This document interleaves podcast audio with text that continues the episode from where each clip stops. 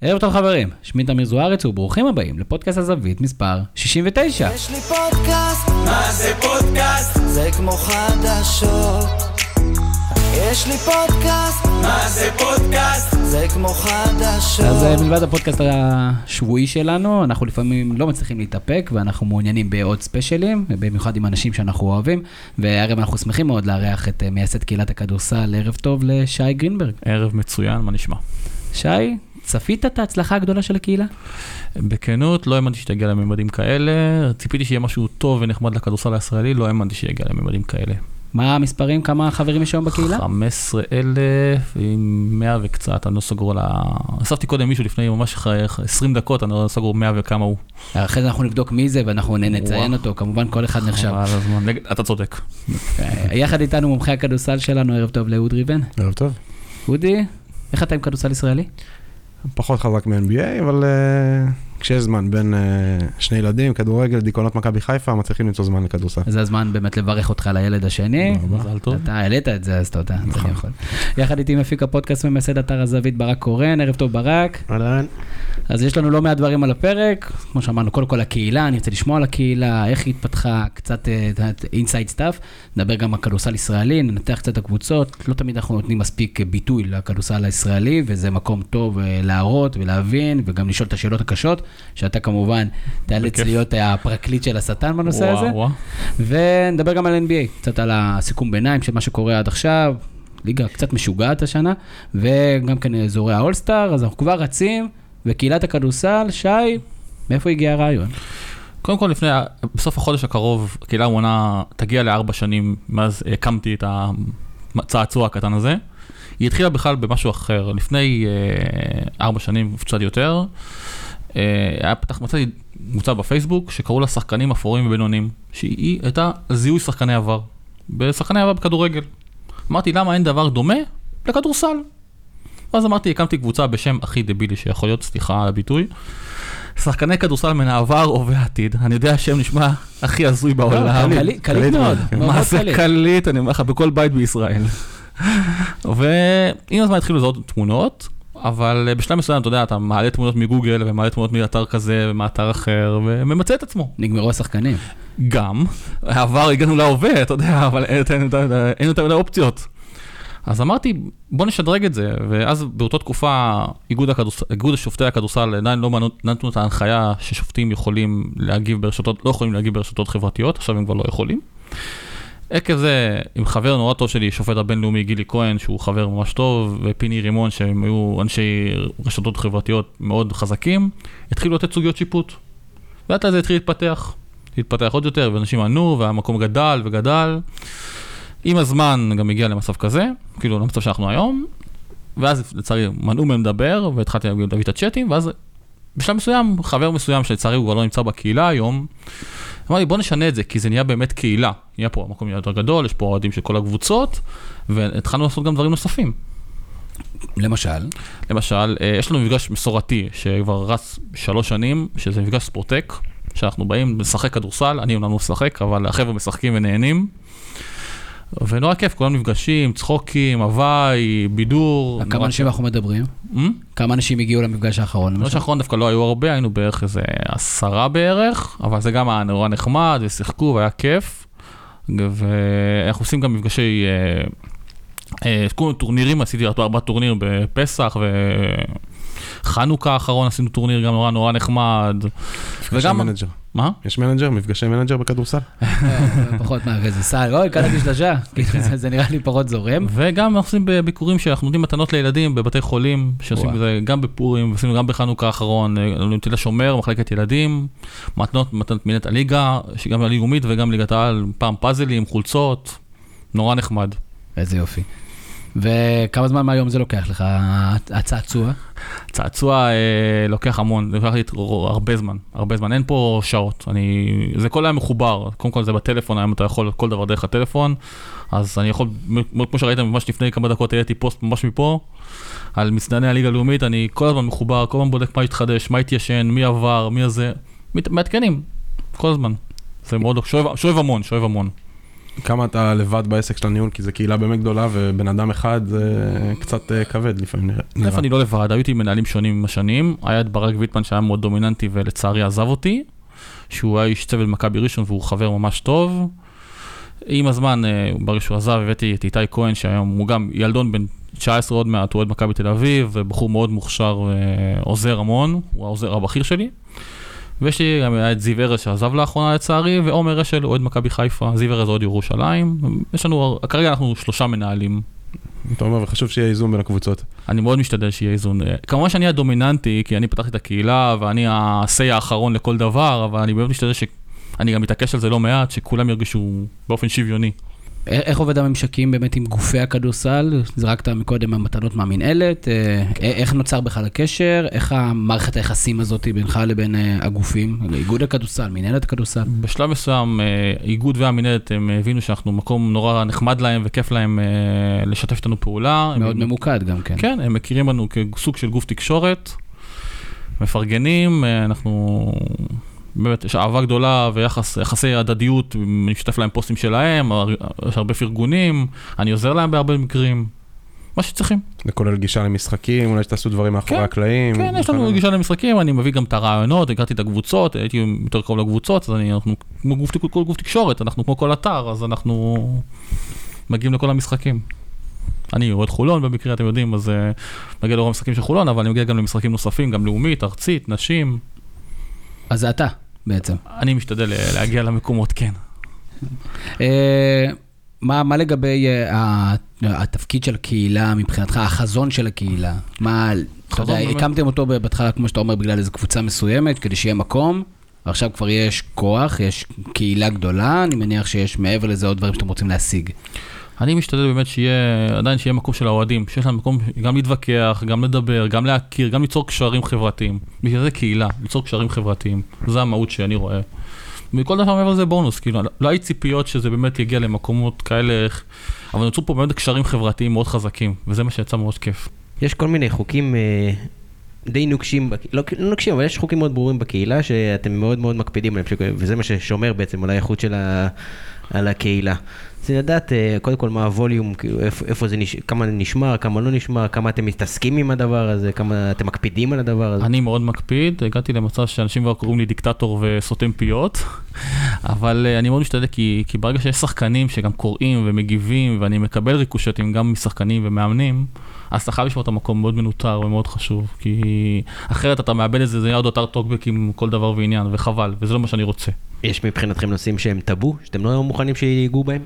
אין לי בעיה שיגעו בכל דבר, אני פשוט שולט במה, בשלב מסוים, פעם היינו מוחקים פוסטים על דברים מסוימים, היום אפשר, יש את השיטה בפייסבוק שאתה יכול לנעול פוסט לתגובות, אז זה הרבה יותר קל.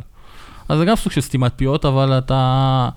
אנשים צריכים להבין שכל לא יתנהלו בצורה מכובדת ויכבדו, אין בעיה, תגיבו מקצועית, אפשר להעביר ביקורת. כל אתם לעוד פה לפס אישי, זה. ברגע שאני רואה שכבר אין שליטה וזה מאבד את עצמו, אז הפוסט ננעל לתגובות פשוט. כלומר, אין לכם אה, נושאים שאתם לא מוכנים לגעת להם, הפועל תל אביב כדורסל, אוהדים, מוכנים לדבר עם הכל, כל עוד זה בשפה שמכבדת את השיח. היו השבוע של אחרי הדרבי, היה מאוד אלים והיה מאוד, אה, היו, היו פוסטים מאוד קשים, נאלצתי לנעול מעט וגם המון תגובות, כי זה הגיע באמת למקומות מאוד מאוד נמוכים.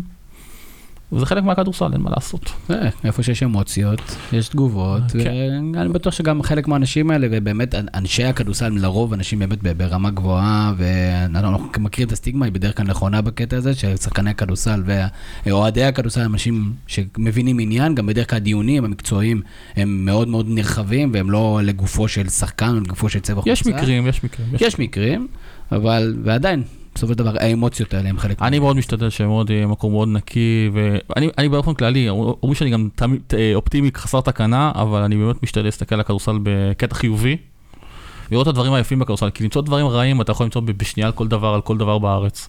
אז אני משתדל להסתכל על היופי של הכדורסל.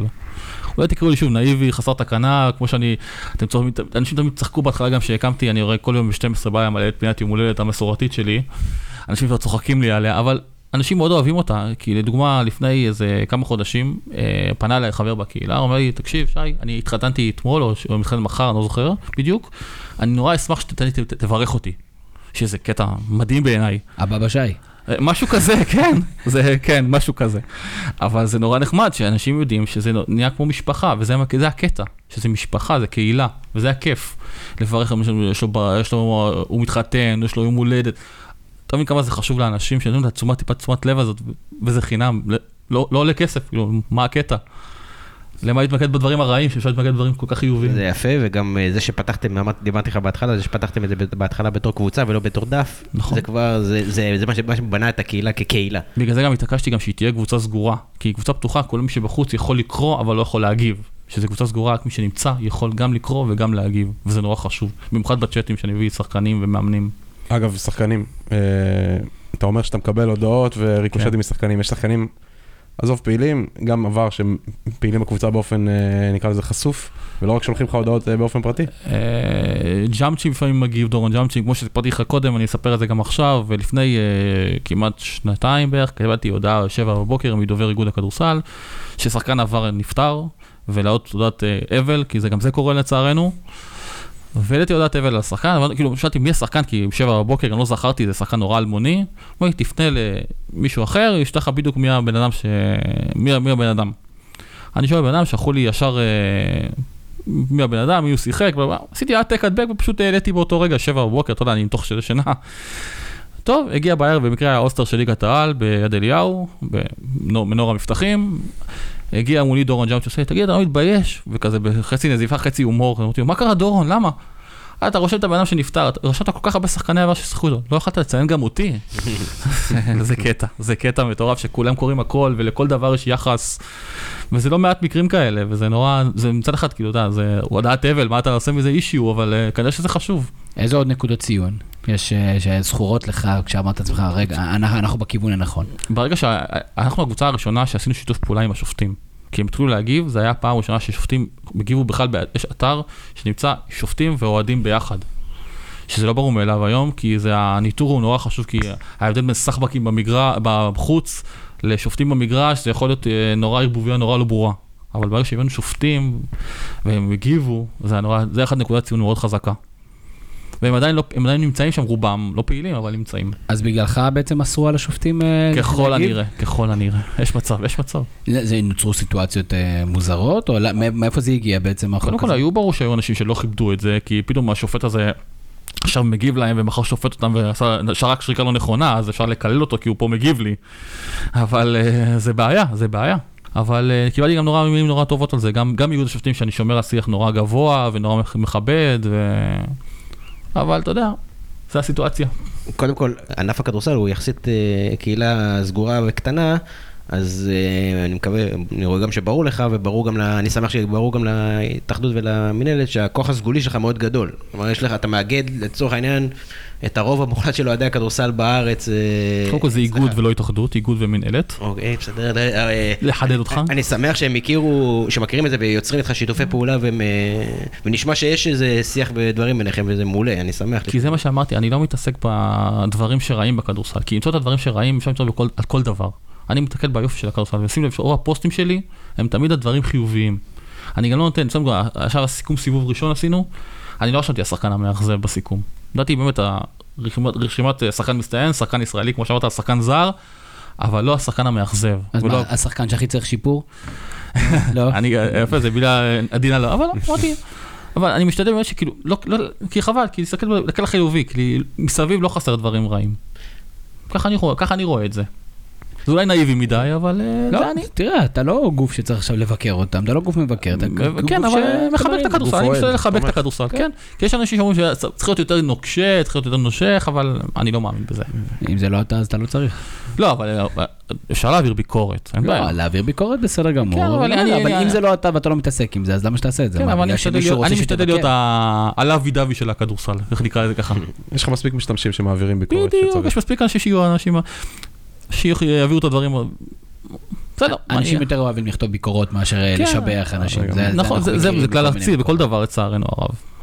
אתה אוהד הפועל חולון, זה ידוע, זה לא, אף אחד לא, ידוע לכל מה שנקרא. באמת, איך שמת לב? כן, כן, לא יודע, היה איזה שמועה כזאת. שמועה. אה, אבל עדיין אין שום, אה, אין איזה שום איזה הטיה או שיח מוטה להפועל חולון בקבוצה, שזה דבר שאני אוהב לראות. השאלה, האם אתה מצליח, אתה, יש פוסטים שאתה מת כאילו להתפרץ או להגיד את דעתך הברורה, אבל אתה... א', אני אומר את. דעתי. כן, אבל לא, תמיד יש צריך, אוהדים זה יכול להגיע למקומות לא נעימים. גם, גם עם, עם אנשים חברים אפילו, אני- וזה לא קורה אצלכם. אני מאוד משתדל כמעט לא לעלות פוסטים על הפועל חולון. כאילו, לא בגלל שיודעים מי אני אוהד בסדר גמור, אבל אני משתדל את המקום הזה גם לאחרים. וגם כאילו, אתה יודע, כי שיהיה יישאר רלוונטי. כי להיות פה, להיות כמובן חולון זה לא ייראה כאילו אמין ונורא, זה לא ישנה משום קבוצה, קבוצת הפועל חולון. אז אני מאוד משתדל שיהיה מאוד מאוד אה, שוויוני לכולם, אני מנסה להגיע לכולם, גם נשים, גם ארצית, גם זה. כי אין פה קטע של, אה, אתה יודע, רק להתמקד בהם. ולא, אני לא, מה שאני רוצה אני אומר, אני לא, אני לא חוסך. גם ביקורת נגד הקבוצה שצריך, ונגד האוהדים לפעמים, שמגיע ביקורת, הם מקבלים אותה. חשבת למנף את זה לאתר, כאילו הרבה יש עמוד, הרבה עמודי פייסבוק נורא פופולריים שתומכים באתר, או ההפך, שאתר תומך בהם. חשבת לעשות אתר שיתקשר לקהילה? זה הקטע שברגע שזה, לכולם יש אתרים היום. ברגע שיש אתר, אז זה, ייקח את כל הפוקוס מהפייסבוק. אז ואנחנו נהיה בדיוק שונים, לא שונים מאף אחד אחר. בגלל זה בפייסבוק כולם מתאגדים. אני שגם, הקהילה נהייתה כזאת, אני התעקשתי גם מכל האתרים, גם משקדי או שקדי ועוד כתבים כאלה ואחרים, שישתפו לקהילה את הדברים. ברגע שיהיה אתר, הם ירצו לקדם את האתר שלהם, ולא ירצו את הדברים שלהם לאתר. אז פה יש בפייסבוק, כולם משתפים לפייסבוק. נכון. האתר לא בא בחשבון. זה מאגד למעשה תכנים גם כן במקומות אחרים, אז כן. ברגע שיש לך אתר זה זה פוגע, נכון? זה בדיוק אותו דבר כמו כולם, אז זה סתם לא יהיה לא רלוונטי לדעתי. אז זה לא על הפרק. לא. אז כמה חברים יש היום אה, מבחינת המנהלים? מנהלים אנחנו אני ועוד שתיים. יש את איתי כהן, שהוא ילדון בן, ילדון אני רואה, אבל בן 19, שהוא לא בוגר, לא, לא פחות בוגר מהרבה אנשים, והוא מדהים, אוהד מכבי תל אביב, ויש את עומר אשל, שהוא אוהד מכבי חיפה. והיה עד לפני כמה ימים את זיו ארז, שהוא גם אוהד הפועל ירושלים וחבר ממש טוב, כמו, כמו שניהם, כמו איתי וכמו עומר. זיו לצערי בגלל העבודה החדשה עזב אותנו ואין שום דבר, למרות כל השמועות אנחנו חברים ממש טובים ועשינו את ההפרדה. או-אה, היו שמועות שרבנו וזה לא נכון. אז אה, זיו, אה, קודם כל בהצלחה בעבודה החדשה, וחוץ מזה אנחנו רוצים ללבן את העניינים, שי לא כועס, הכל בסדר זיו, כן. אני מחפש עוד מנהלים עכשיו כרגע נוספים, אפילו עוד אחד או שניים, אני אפילו, זה לא סוד, אבל אני אספר את זה גם ככה, אני מחפש אפילו מנהלת. אפילו. לא, כאילו, אמרו שזה לא פשוט, כי זה תפקיד נורא מאתגר. כי אמרו לי, מה, מנהלת, ואיך תתמודד עם האמוציות עם אנשים, אז אפילו שלמרות שזה נורא פה פשוט, שמנהלת שתביא פה, אולי תוריד קצת את האמוציות של האנשים, שזה נכון. יכול להיות שיקול לא פחות. או שתעלה. תלוי איזה אמוציות. זה בדיוק מה שרציתי לשאול, כמה נשים מעורבות בקהילה? כי יש לא מעט, יש לא מעט. בהרבה עמודי ספורט בארץ, אתה הרבה פעמים לא מרגיש את הקול הנשי יותר מדי. אני מאוד נותן להם את הבמה, אני מאוד משתדל. גם בימים שאנחנו עושים בתל השומר, יש לנו שתיים מהבחירות, הן מגיעות נשים, מגיעות לנו עוד רוב המתנות. עכשיו בחנוכה הביאו אחת, המון סופגניות הביאה, מבאר שבע הגיעה, וזה היה מדהים. באמת מדהים. איך אתה רואה את התפקיד שלך בקהילה? מה הכוונה? הכוונה היא, האם התפקיד שלך הוא בעצם לייצר את השיח? כלומר, לה- להרים להנחתות מה שנקרא, להעלות נושא ולתת לאנשים להגיב, או שאתה בעצם לא- רואה את התפקיד שלך כזה שמנווט, זה שנותן לקהילה ליצור את התוכן של עצמה ורק אה, לראות שהשיח לא גולש לכל מיני מקומות אה, אני כאלה זה ואחרים. שנותן את הבמה ונותן להם את הספייס, כל עוד המקום לא יורד לפס אישי ונמוך, אני נותן להם את הבמה לדבר חופשי, ליהנות. זה המקום ברשת, ל- אתה יודע, שאפשר להתחבר בו, ליצור קשרים טובים. כמה טורים בערך, כמה פוסטים בערך אנשים מעלים ביום? בערך. תלוי באיזה ימים זה, יש ימים קצת ברור. יותר חזק, יש אה, בין אה, עשרה, חמש עשרה, קצת יותר, קצת פחות, אבל זה לא מעט. מדהים. יש המון המון. דיונים טובים המון כל אחד מהם. אה, כן, יש ימים יותר חזקים, יש ימים יותר חלשים. בעקבות כמובן שאני קצת, אולי הייתי יותר קשוח, עכשיו אני קצת יותר משחרר, בהתחלה הייתי נורא קיצוני, בקטע שנורא לא ירדו נמוך. היום אני יותר משחרר, אז אולי קצת בגלל זה אנשים קצת נעצרו, יש הרבה אנשים שהם נורא, נורא דוממים בקהילה, אבל קוראים הכל. והם נורא עניינים, אבל לצערי בגלל שאולי כנראה הייתי קצת, גם אני טעיתי, ואני לא, לא מושלם, קצת הקשחתי, וקצת אולי נראה באמת, לא, שוב, לא סתימת פיות, אבל הייתי קצת קשוח מדי בקטע הזה. מתוך אה, כי- פחד לבייבי מתוך שלך. פחד, כן, גם להשקיע, ורציתי שהמקום יהיה נורא רלוונטי לכולם. אז הם לא הגיבו, זה היה סתימת פיות, אבל אה, זה לא כמו, תמיד יש פעם יש תקופות יותר חזקות, שהן יותר תקופות יותר חלשות, תלוי. אז, אז באמת, אה, קודם כל כיף גדול, וגם אנחנו כולנו פה חברים בקהילה, וככה גם כמובן אה, נוצר הקשר, ומה שבאמת הקהילה הזאת באה לשים במרכז בעיקר, זה את הכדורסל הישראלי. לגמרי. ואתה יודע, יש איזה יחסי אה, אהבה-שנאה, אני חושב, של הקהל הישראלי עם הכדורסל הישראלי, הוא כזה הבן החורג כזה, יש NBA מאוד מאוד פופולרי, כולל אתרים שמתעסקים איתו, ועושה רושם שבכדורסל הישראלי, אם אתה תשאל את האוהד. את עכבר הספורט הממוצע, הוא יודע שיש מכבי תל אביב, הוא יודע שהפועל ירושלים, פועל חולון יש איזה אולם חדש, זה פחות או יותר מה שהוא יודע. בקהילה רוב הדגש הוא על כדורסל ישראלי. וכך שיש אנשים, ואז באמת קודם כל אני רוצה לשמוע ממך, בתור איזה פרזנטור של הכדורסל הישראלי, בוא תשכנע את קהל, את קהל המאזינים שלנו, למה כדאי להם לבוא לבח- לבחור בכדורסל ישראלי? קודם כל זה שלנו. למרות שיש פה ארבעה ולפעמים שישה ושמונה שמונה זרים לכל קבוצה, עדיין זה שלנו. וזה כיף לבוא למגרשים שאתה רואה אנשים שמנהלים את הכדורסל לפי דעתי, אנשים, אנשים מצוינים, שקודם כל נורא נגישים, תמיד שמחים עבורך, תמיד מולך. אני הכרתי אנשים מופלאים בעקבות הכדורסל הישראלי, אז זה אחת הסיבות שכיף לבוא. ולדעתי, למרות שאנשים אומרים שהרמה ירדה, לדעתי יש פה כדורסל, יש פה משחקים נורא טובים. יש עדיין משחקים מצוינים, וכיף לבוא לראות. כמה קהל יש, כמה אנשים מגיעים במחזור ממוצע בליגת הכדורסל? ממוצע זה, אני לא, לא טוב בסטטיסטיקות כל כך, אני מודה, אוקיי. אני לא עוקב, אבל אה, יש מחזור- יש דווקא, עכשיו יש את הפועל חולון שמביא לכל משחק הרבה, גם משחקי בית גם חוץ, גם ירושלים, הפועל תל אביב, יש קהלים חזקים. לא חסר קהלים, דווקא דווקא זה בעלייה, בעקבות המגרשים החדשים, גם של חולון, גם של ירושלים, של הפועל תל אביב. אני מקווה שבעתיד יהיה עולה עוד קבוצות מגרשים חדשים, אז רק יעלה עם השנים. ראשון יש גם אולם יחסית חדש, לא? בית מכבי הוא 2,500-3,000 צופים פחות, אפילו 2,500, אז הוא לא, לא באים הרבה, אבל אה, גם הם בונים על מגרש חדש בעתיד הקרוב. מה מה האולם הכי גרוע בליגת העל? הכי גרוע, אה, העולם שאני הכי...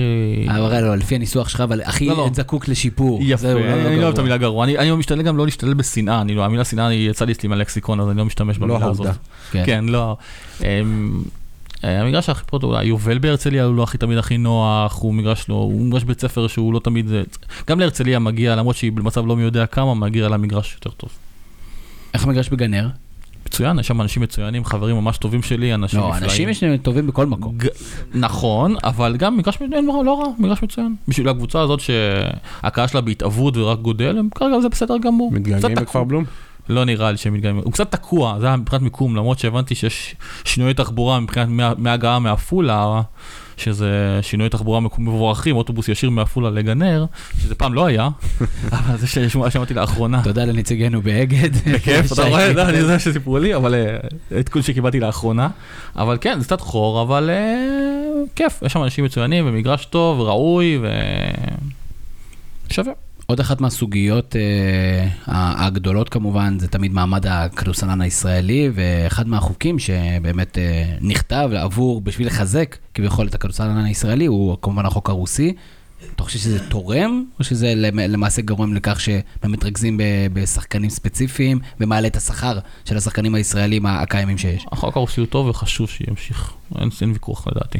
יש שחקנים של... לא, ויכוח יש. כן, לדעתי לפחות, ד- לדעתי. אבל אני לא בשכנע, כמו שאני אומר ברוב פוסטים שלי, שאני לא בשכנע אף אחד אחרת, אני אומר את דעתי. כי עדיין יש הרבה שחקנים שאולי הם לא פחות טובים, אבל הם לא היו משחקים ולא היו שומעים עליהם. אז החוק הרוסי הוא טוב בשבילם. השאלה אם זה נכון לתת להם לשחק גם אם הם פחות טובים, רק בגלל ש... אה, יש להם תעודת לא- זהות כחולה. זהו, ואם לא יהיה, אז מה, אז פתאום כולם, אז יהיה פחות טובים, אז יהיה פה ממש ספורים, אז מה נהפוך? למה? השאלה היא מה רוצים עם הליגה.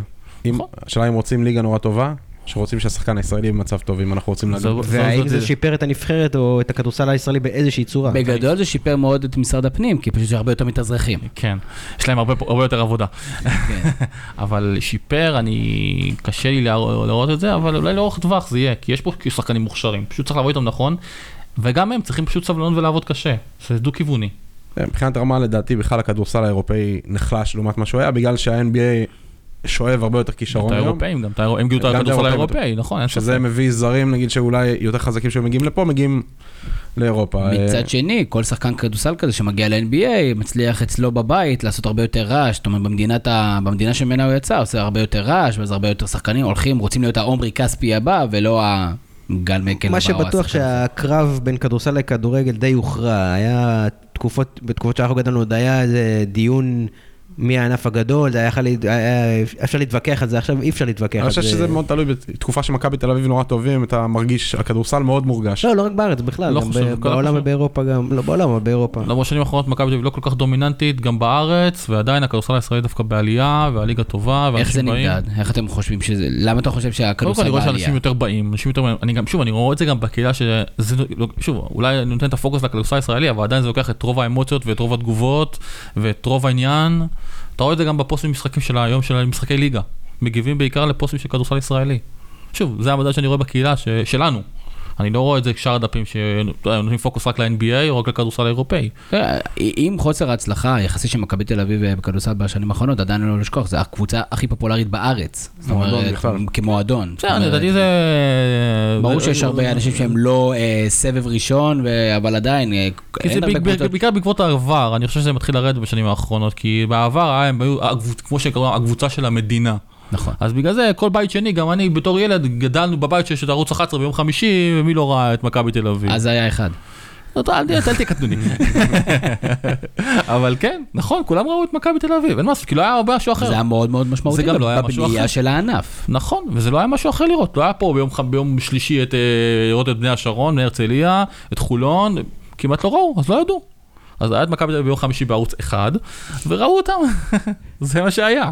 אם היה משהו אחר, היום יש לך הרבה אפשרויות לראות, יש לך שידורים ישירים של כל הקבוצות, יש לך גם ליגה לאומית, ומי שארטקור כמוני גם הולך לראות נשים וליגה ארצית וליגה ב' אה, שמזמינים אותי לכל מיני משחקים כאלה ואחרים. ליגה ב'.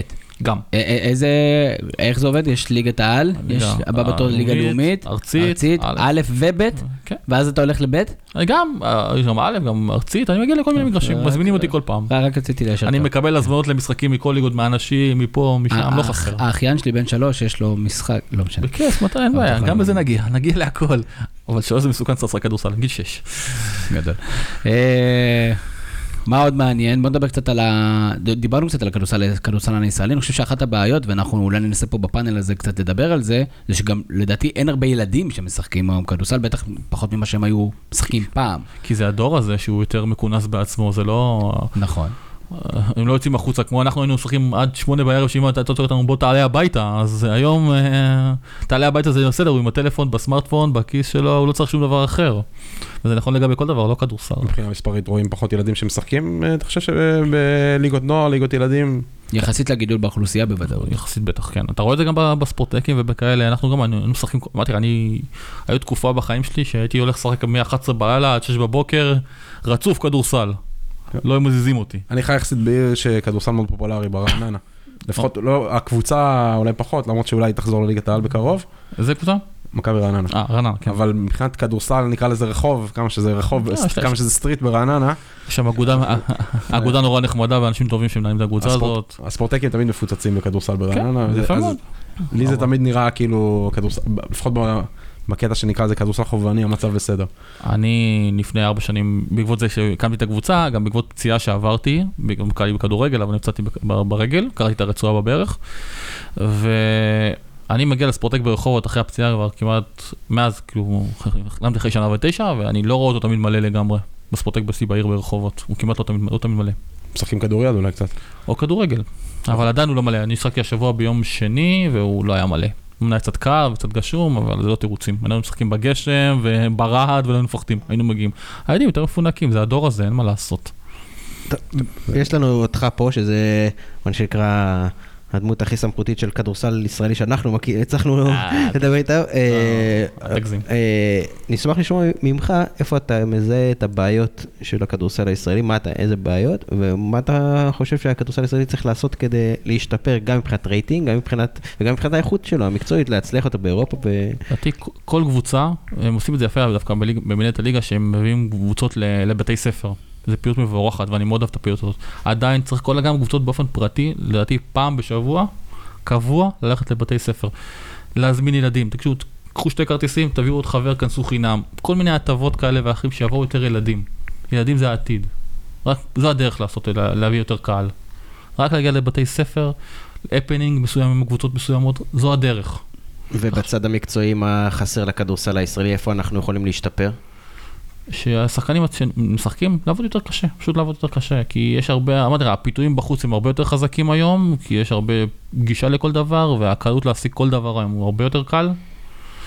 בגלל זה פחות חושבים שזה קשה, כי יותר קל להשיג את הדברים, אז לא מתאמצים, פשוט להתאמץ ולעבוד אתה קשה. מדבר על גיל כאילו נוער ילדים? גם, גם, גם, כי הפיתויים הם גדול- גדולים, אז מי, מישהו שחק כדורסל שמאמן יצעק עליהם בשעתיים אימון, הם יכולים להיות עם חברה שלהם. יש? גם בעיה עם, אה, מדברים הרבה על האיכות האימון ופיתוח השחקן בארץ שהיא פחות טובה מאשר באירופה. זה צריך, צריך גם ללכת למכונות בחו"ל. אני גם לפני שנתיים הלכתי עם שחר רמון שהוא מאמן, אה, יש לו, אה, איך קוראים לזה, מחנה שלו, פרוספורט בבלגרד בסרביה, הם פשוט נושמים שם כדורסל כל היום. הייתי מ-6 בבוקר הם מקיימים לי אימון קליעות, עד 7 בערב, באמת ארוחת צהריים והפסקה קצרה לנוח, בריכה, גג, לשחרר את השרירים, הם לא נחים שם. תרבות ספורט אחרת מטורפת. לא, אני, אני זוכר כילד שהלכתי למחנה כדורסל של אה, קבוצה, אז uh, אתה עושה מחנה קיץ של שלושה שבועות, אבל כל יומיים זה יום חופש של יום או לונה פארק או יום בריכה. ואני זוכר שדיברנו בסוף המחנה אימונים, שילדים מועלים, כל אחד חושב שהוא יגיע ל-NBA, אתה שואל, כאילו, אתה מצפה שיהיה יותר כדורסל. פה זה לא אפשרי, אבל גם בגלל הלימודים, גם בגלל הצבא, כל דבר מגבילים אותך. אז לא יהיה אפשרי, יש פה... אתה- אתה, אודי, היית בקייטנה. כדורסל. כן, יש מצב. שמע, שיבק היה מאמן, שרון דרוקר היה מאמן שם. למרות זאת. אגב, סוג של בקייטנה, נכון. כן. אחת הביקורות על הכדורסל בארץ זה שיש, שאם יש יותר מדי מסגרות, יש גם את המסגרת הנוער ונערים וגם את המסגרת הבית ספר, ואז יש כפילויות גם באימון וגם ב... כן, גם מבחינת שיטות במסגרות. משחק, גם מבחינת תפיסה, יש גם בעיה של גובה, זאת אומרת שאם אתה, אין חשיבה קדימה שאומרת, אם אתה הולך להיות 2 מטר אה, 0.2, אז אתה הולך להיות, אה, ישימו אותך סנטר בהתחלה, כי המטרה היא לנצח. במקום לה- להגיד, אוקיי, בוא נעשה אותו רכז ממש טוב, או בוא נעשה אותו מספר 3. אבל גם אם הוא, גם אם הוא סנטר, גם אין מי שיבוא איתו ספציפית על הסנטר. סליחה. שמנו מה, יש שחקן גבוה כזה פוטנציאל לסנטר. למה לא מביאים מאמן גבוהים ספציפי שיעבוד רק איתו? אבל גם אם כן, אחרי זה כשהוא יהיה, אם הוא, יודעים שהוא הולך להתפתח לגג 2 מטר, 2.02, שזה ענק במונחים ישראלים, אבל כשהוא יהיה בבוגרים, הוא לא יכול לשחק סנטר ב-2.02. אבל אם כבר הולך להיות סנטר, אז לפחות שיביאו לכל קבוצה מאמן גבוהים ספציפי, שיבוא איתו על דברים נקודתיים של סנטר. יש תחושה שדווקא יש לא מעט גבוהים לאחרונה ישראלים, אבל הם די נבלעים, הם די נעלמים. היחידי שעוד מצליח איכשהו לתפקד זה זלמנסון, אבל כל היתר, אה, היו כל מיני דורות גם אצל מכבי תל אביב וכל מיני קבוצות שהם די נבלעו, החבר'ה האלה. גם חוסר מזל, גם פציעות. אני חושב שאני מקווה מאוד שדניאל קופרברג, שעכשיו הוא משחק אומנם בכרטיס כפול גם בעפולה בלאומית וגם במכבי חיפה, הוא יהיה גבוה משמעותי בשנים הקרובות. זה גם עמדה שבדרך כלל מביאים יותר זרים בגבוהים, יותר אה, יותר כי גארדים ישראלים תמיד יש לא בהכרח טובים כמו פעם, אבל גארדים ישראלים... אה, כי גם אנחנו כילדים לא רצינו להיות לשחק סטרייטן סנטר, רצינו לשחק לא. קלעים. למרות שהייתה תקופה שהיו גבוהים, הם לא היו הכי, מה שנקרא, סקסים על המגרש, אבל הם היו תקופה שהיו גבוהים דרך ישראלים אה, רלוונטיים. מקצוע הסנטר בכלל לא אוזל. מהעולם. כן. היום כל שחקן צריך לדעת לעשות הכל. ברגע ששחקן הוא לא ורסטילי, הוא לא- הוא לא ישרוד לאורך זמן. פעם רכז היה צריך רק למסור, זה היה אמור רק למסור, לקלוע, ו... אז עופר פליישר לא היה פותח ביורוליג השנה. אה, פחות. היום אה, זה, או, האמת עופר פליישר נראה לי בווריירס זה הפותח, הם תמיד צריכים איזה נגר כזה. הבן שלו אולי יפתח, אולי. עידו, משחק אבל בכלל. הנה, לא, היום אני חושב שהאב טיפוס אה, דונצ'יץ', שחקנים כאלה, זה זה מה שרוצים, שחקן מאוד גבוה, שיכול לשחק כמו שאנחנו מגדירים רכז four. עושה stretch four, כן. stretch four, אבל... שחקן צריך לעשות הכל היום, נקודה. זה נכון. בוא, בוא ננתח קצת את הקבוצות. אה, אז בוא נתחיל ממכבי תל אביב כמובן. איך, אתה מתרשם מפתיחת העונה של מכבי תל אביב? הם בנו סגל מאוד עמוק, הם עשו שינויים אה, אה, גדול בקבוצה, הם עשו, הזיזו את כולם חוץ מאיתי שגב, שכנראה גם הוא יעזוב בקרוב. לדעתי זה בעוכריהם, היו צריכים להשאיר לפחות את יוגב אוחיון או גיא פניני, שישאיר להם מישהו שהוא עם ניסיון ביורוליג, מישהו שיודע לנווט את הקבוצה, גם אם הוא לא יהיה שם שחקן פעיל יותר מדי, אבל לפחות מישהו שיהיה שם מידע לנווט את הקבוצה הזאת, כי רואים כמה שזה חסר, כי איתי שגב, כבודו במקום מונח, הוא לא קפטן שיכול להפוך כיסא או שולחן שצריך, אבל אולי זה רעשי רקע. אם היית משאיר יוגב אוחיון כזה, ובאמת, אני לא רואה אותו משתלב, לעניות דעתי, כן? אה, משתלב היום בסגל של, אה, בהרכב, או אפילו מקבל דקות משמעותיות במכבי תל הוא אביב. לא חייב לקבל בטח דקות. עם הקו האחורי, אבל אז זה רעשים כזה. מה, יש לך את יוגב אוחיון, למה אתה נותן דקות ליוגב אוחיון? זאת אומרת, זה איזה... משהו כזה שאומרים לך שבכל פעם מתעסקים איתו, הרי גם היום ש, שזוסמן יחסית משחק, אבל כשהוא לא משחק ביורו, יש רעשים של מה, למה אתה לא נותן לו דקות, וסופרים עם סטופר, אם היה דקה של ישראלים או שתי דקות, ועושים הבדלים בין מתאזרחים לבין צברים, כאילו יש המון המון באז רע סביב הסיפור זה הזה. תמיד יספרו, אבל אתה צריך מישהו שידע לנווט את הספינה הזאת בימים קשים. כמו שעכשיו לא ימים קשים, אבל היא עוברת ימים קצת לא פחות טובים.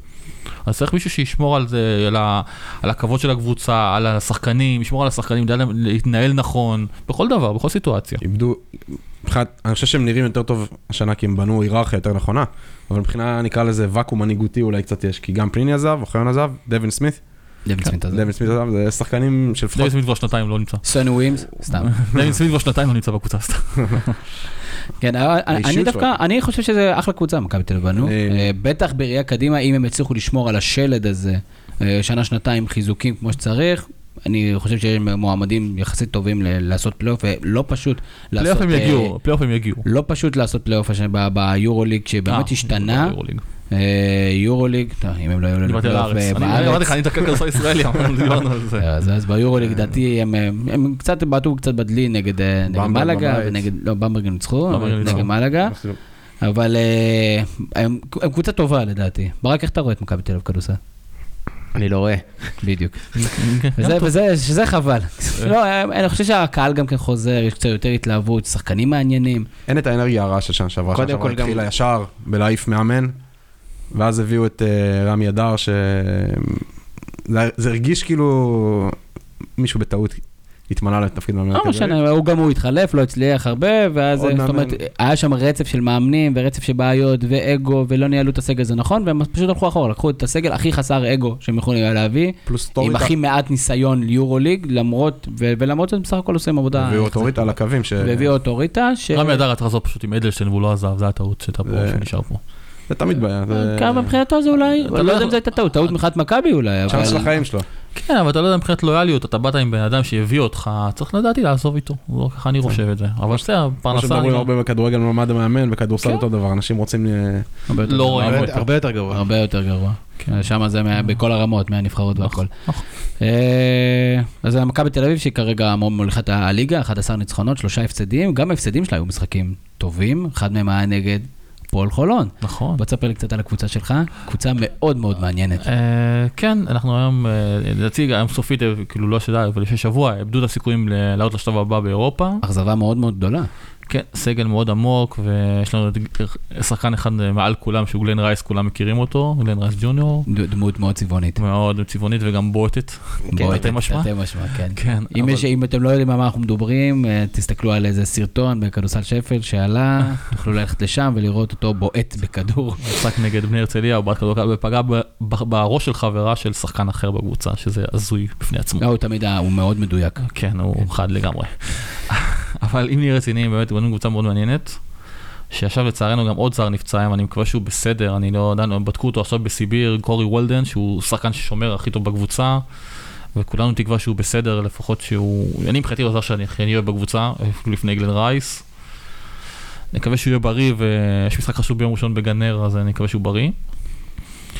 אה, נראה לדווח, כי הם בנו קבוצה עמוקה עם אני לא עשרה- בטוח שאימא שלו דואגת לו כמו שאתה דאגת, כמו שאתה דואג לו ברגע. סביר להניח שאני לא יודע, אני מקווה שכן, אבל... ג'ו אלכסנדר, תמיר בלאט, ג'ו אלכסנדר התחיל את העונה מצוין, הוא בשתי משחקים האחרונים לא שחק גם נגד הרצליה וגם היום הוא לא נסע לסיביר, כי הוא עדיין יש לו את הנקע בקרסול שהוא קיבל נגד אשדוד. אני מקווה שהוא יחזור לעצמו כי הוא התחיל את העונה מאוד טוב, הוא שחקן מאוד חשוב, במיוחד שהוא ישראלי, אז הוא מאוד חשוב. תמיר בלאט, באוהדים שלנו הראשות נורא מעורבים. אנשים נורא רצו שאובר יישאר למרות שהוא לא שחקן שלנו, אבל תמיר בלאט הכתיבו לשנתיים, אז זה מאוד חשוב. תמיר מוכשר, אבל הוא הבן של, אז תמיד הוא יהיה בצל, וזה נורא, אתה יודע, נורא חשוב איך, אה, איך מסתכלים עליו, הוא תמיד בציפיות, הרבה, הרבה ציפיות יש מהילד, ולפעמים קצת אכזבות. בהשוואה לעונה שעברה בפועל תל אביב זה מרגיש כאילו, הש- למרות הקיץ הנורא טוב שהיה לו עם הנבחרת, הנבחרת הצעירה, מרגיש כאילו השנה הוא טיפה לא עושה איזה עוד קפיצת מדרגה. אני דווקא חושב שהוא דווקא עשה, כי שנה שעברה היה לו אחוזים נוראים בשתיים, ולרכז אחוזים לשתיים זה גרוע מאוד. והשנה הוא כבר שיפר את זה, הוא עובד על זה נורא חזק, יש לו מעטפת אנשים שעובד איתו על הכל. אני, הבן אדם חי ונושם כדורסל כמעט 24/7, שזה פסיכי. אנשים שקשורים למועדון או שבאופן פרטי? יש את ה... אני לא יודע אם אפשר לעשות פרסומת, זה שחקן אמיתי ש... של דיוויד בלאט עצמו, אז. כל המעטפת של הסביבה שם שעושים איתו, עידן אבשלום ואנשים מדהימים אחרים שעובדים איתו. מה תהיה הצלחה עבור הפועל חולון השנה? תואר, תואר. תואר חייבים תואר. יש חצי גמר גביע נגד ירושלים ושחזור של שנה שעברה, חייבים תואר. אמרת הפועל ירושלים, מה, מה אפשר להגיד על הקבוצה הזאת שהשנה קצת בעטה בכל ה... המוטו, לא מפטרים מאמנים, אנחנו התנהלות אחרת, ופתאום זה לא כזה פשוט. הם טעו בזרים השנה, הם נפלו מאוד עם הזרים, גם עכשיו שהחליפו את אומיץ', שלחו אותו לכוכב, נפלו עם, עם הבן של דארן דיי, גם אותו כבר שחררו. הם- זה היה טעות שהם, אבל בסדר, אבל פה הם נתנו קרדיט למאמן. ושי אוזמן אמר, וזה נורא נורא נכון, מה יקרה אם עוד שבועיים המאמן ילך, ואז הם נשארו בלי מאמן ובלי השחקן, וזה בדיוק מה שקרה. באמת אתה רואה את זה, כי בדרך כלל כל קבוצה בארץ בטבלת המדד, לכולם יש אה, זרים, חוץ מהפועל ירושלים, שהיחיד אצלם זה האוול, שהוא אוקיי, הוא ישראלי. אבל הנה דייסון העלה את הרמה מאז, ודייסון פשוט בלתי עציר בתקופה האחרונה, שהוא, מאז המשחק נגד חולון שהוא כלה 29 והיה מצוין, בלתי עציר. הוא שחקן מוכח. בליגה סך הכל יש להם עונה טובה, פשוט העונה האירופאית נותנת רושם... אה, הם טעו, שנה הבאה הם. יחזקו, והביאו זרים שיתאימו להם, ואולי גם מאמן קצת יותר, בלי לזלזל במודי מאור, שהוא מאמן ישראלי בלי ניסיון, אומנם בליגה קבוצות בוגרות, אבל אה, עשה דברים נורא יפים עם נערים וילדים לאורך הזמן. מדברים שאורי אלון מעריץ אותו פשוט. כנראה. טוב, נאחל לו בהצלחה. אה, אבל בכל זאת, זו שנה קצת אה, שרופה של הפועל ירושלים, בגלל שכמובן היה תמיד, אה, אירופה היא תמיד במרכז. ככה זה גם נראה שנה. שעברה, ובסוף הם זכו באליפות, אז אתה שנה שעברה יודע. הייתה עונה אירופאית, יותר טובה. כן, עדיין אירופאית הגיעו, יותר זה... לא, הייתה יותר טובה. כן, אבל- בליגה הישראלית הם היו לא. טובים. מה לגבי ההשתלבות של יוגב אוחיון, דמדומי הקריירה של יותם אלפרין, יש שם את ליאור אליהו, שהוא אין לו עוד המון המון שנים, זה רושם שכזה סוף עידן. יוגב אוחיון, הבנתי שיש לו קצת בעיה עם הקהל, שלא תמיד מודד אותו בגלל שהוא הלך לפרידה של הגייט. אז הם נורא כועסים עליו, אז לא תמיד עודדו, למרות שבמשחק האחרון הם עשו לו שלטים, כמה אוהדים, אז די תמכו בו קצת לאחרונה, אבל לא הכי אוהבים אותו. הלפרין אהוב הקהל, ומבחינתם הוא ה baby הקבוע, גם אם שהוא לא משחק, הוא עושה דברים מדהימים גם מחוץ לכדורסל, וזה חשוב לציין, ודברים שאני יודע. הוא מאוד מחובר לקהילה בירושלים, הולך לאירועים, מכבד ילדים חולים בכל הזדמנות, הוא עושה שם דברים באמת יותר מדהים. לגבי אליהו, בשנה האחרונה הוא בירידה, כנראה טבעית. גויה ולא לעד. לא כן. מחזיק אותך כל הקריירה. גם פרי, יודע, לפעמים אין מה לעשות. יפה. אה, האכזבה הכי גדולה כרגע עד עכשיו היא אה, מכבי חיפה כמובן. ובני הרצליה. עם אה, ארבעה, כן, בני הרצליה, אמנם אכזבה, אבל הביאו את שון דוסון, ישראלי הכי בכיר שהיה בשוק. נכון, שזה גם כן מהלך. וגם הלכו לאירופה, והם נפלו גם שם מאוד חזק, אז גם הם, אכזבה לא לא פרוטה. השקיעו שם לא לא מעט כסף. אה. אבל זרוע אמיתי, נדבר על מכבי חיפה. אז יש להם אה, ארבעה ניצחונות בלבד בשלב הזה, זה כמובן לא מה שהם ציפו, ואני אגיד לך מה הבעיה שלי עם הכדורסל, שהם יכולים בסופו של דבר להחליף את כל הזרים שלהם, כי הם יכולים לנצח להחליף פה זרים בליגה הזאת, ואז אה, כן. שמונה להגיע החלפות, למקום אבל לכל שמיני. קבוצה של זרים, שמונה החלפות אה, לזרים. רק שמונה? לזרים יש שמונה. מה שהופך את כל הדיון הזה, אגב, ללא רלוונטי, כי עוד חודש כל הקבוצות יכול- כן. יכולות לראות אחרת כזה- זה לגמרי. כמו אה, דראפט, אה, fantasy draft כזה, שאתה אבל יכול... כל אה, סיבוב. שאין כסף בכדורסל הישראלי, שרוב הקבוצות לא יכולות לעשות את זה. זה מה שאמרנו מבחינת אבל זה מה שקורה שעכשיו מבחינת זרים, להרצליה אין יותר החלפות. הם כבר החליפו שמונה זרים? החליפו זרים, הם הביאו, אם עכשיו נפצע להם שחקן, הם נשארים שלוש, והכרזת ירידת ליגה, זה אחת הסיבות, א', שמה שאני הבנתי, שהם לא הביאו את קליף ווייט, שהיום בנס ציונה, שהוא אחרי פציעה קשה, שנפצע שנה שעברה בחולון, והיה מועמד. אליהם, והם פחדו בגלל הסיכון הזה של הברך, שאם יקרה לו שוב פעם, רערך בוזגלו בענף אחר, שחזר לפני הזמן, והם נשארו בלי שחקן, אז אה, זה הכרזת ירידה רשמית. אה, מכבי חיפה עדיין לא ירדה. לא, אה, אמרתי, זה- דיברתי לא, על לא, הרצליה. סתם, אני צוחק. יש פה... אה, מכבי פה חיפה גם לא תרד. יש פה כמה אוהדי מכבי חיפה. גם כשמדברים על כדורסל, הבעיות של הכדורגל חודרות פנימה. זה הענף הזה שהשתלט לנו על החיים. ובכל זאת, מה מכבי חיפה... מה גרם למצוקה הזאת של מכבי חיפה?